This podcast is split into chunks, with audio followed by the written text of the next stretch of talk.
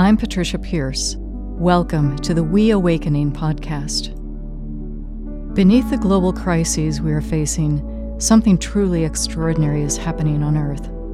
Planetary consciousness is shifting as humankind sheds its belief in separateness and awakens to the truth of interexistence. In this podcast, we explore this awakening into unitive consciousness that will give rise to a new world, and we celebrate the luminous web that connects us all.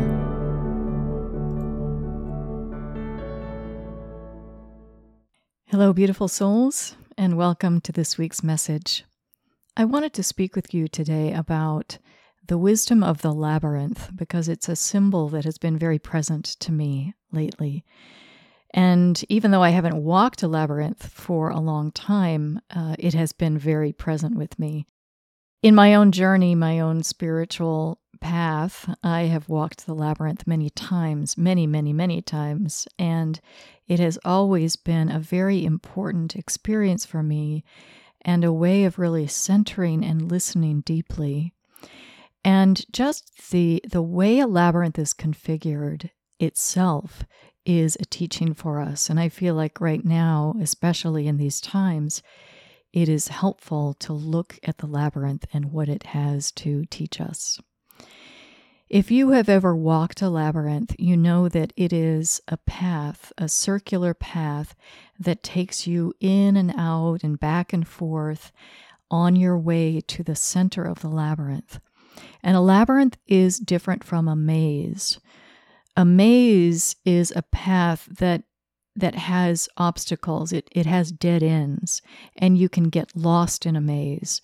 And a maze really is is a is a puzzle. It's a challenge to see if you can find your way through all of these obstacles and backtrack until you finally find the path that will take you to the other side of the maze.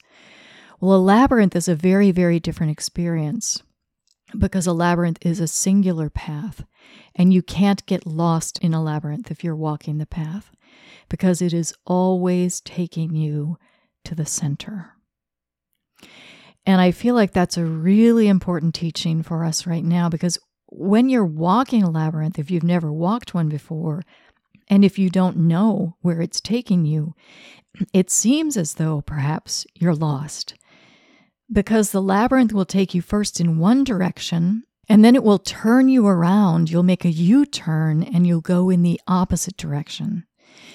And there's a way in which, for me, walking the labyrinth establishes an experience of trust, that I trust this path. I know where it's taking me.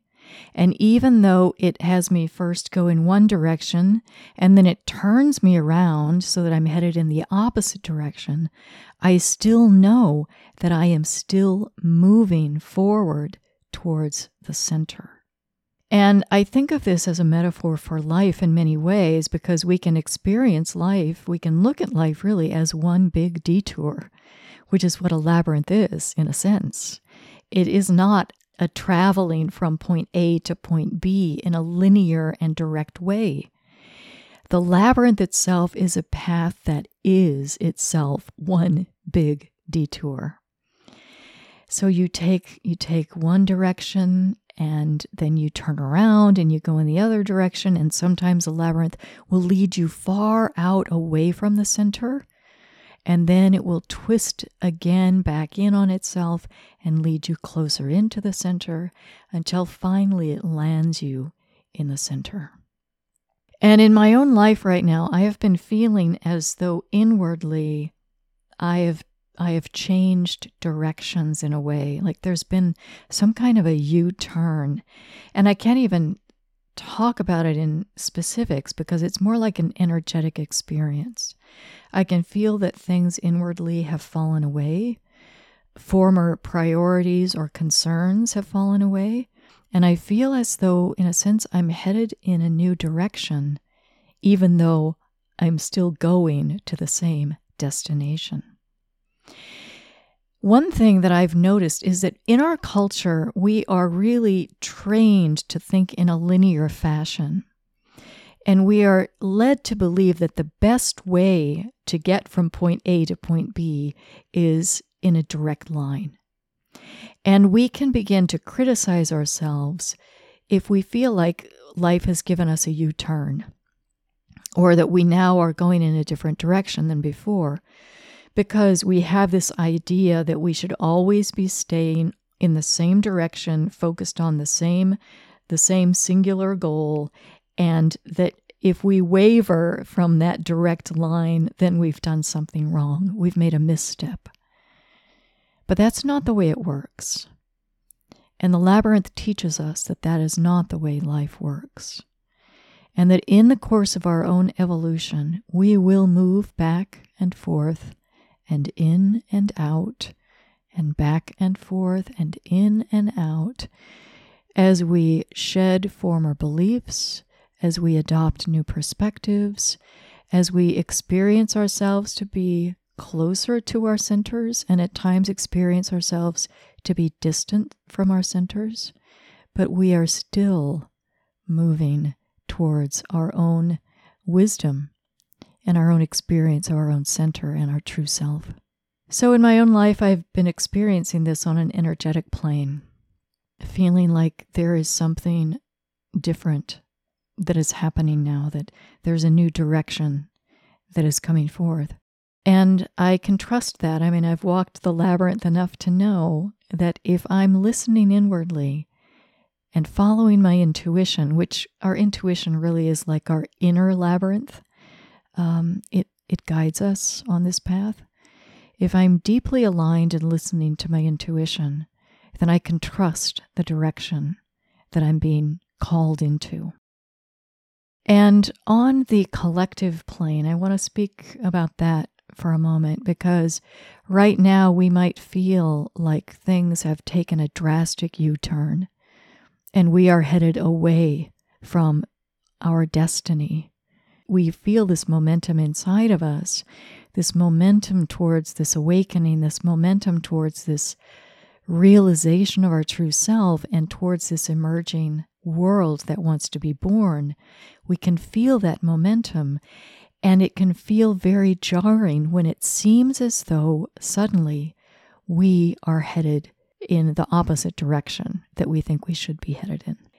And I want to just reassure us that just because it seems like we are now going backwards, the labyrinth teaches us that by going backwards or going in the reverse direction as before, we actually are moving closer and closer and closer to that destination of the center. And I will be writing more about this because I've really been doing some deep listening and deep pondering about what's going on, especially in the United States right now, because we do experience this, what seems to be a reversal, what seems to be this yanking us all backwards to face and, and, and move in a different direction from the direction that we think we should be moving in. But I also see that everything that is transpiring is part of this labyrinth path.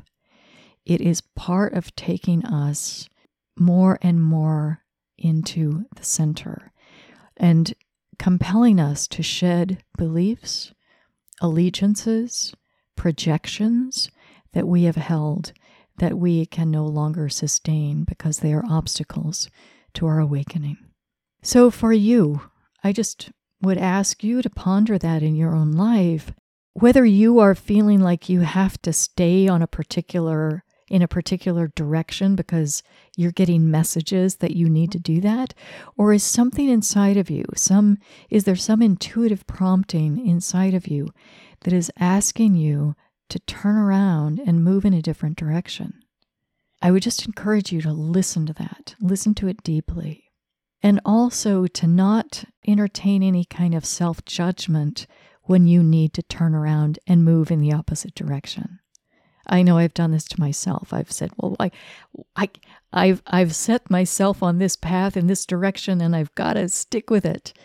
But that just isn't the way it works. And so I really encourage you to let go of any judgment that you might be holding about turning around and following that intuitive prompting into a different direction. Because your intuition is your deep wisdom. And it will guide you to the center of your true self. And it does take some courage and some commitment to follow that intuition when around us the messages of the collective may be discouraging us from doing that. So to know that life is, in fact, one big detour, but it is a meaningful detour. It is taking you towards your own true self. And to trust that you cannot get lost in the labyrinth, and that any direction that you take can be woven into this beautiful and divine path that is leading you to your own awakening. So I leave that with you, and until next time, I bid you peace.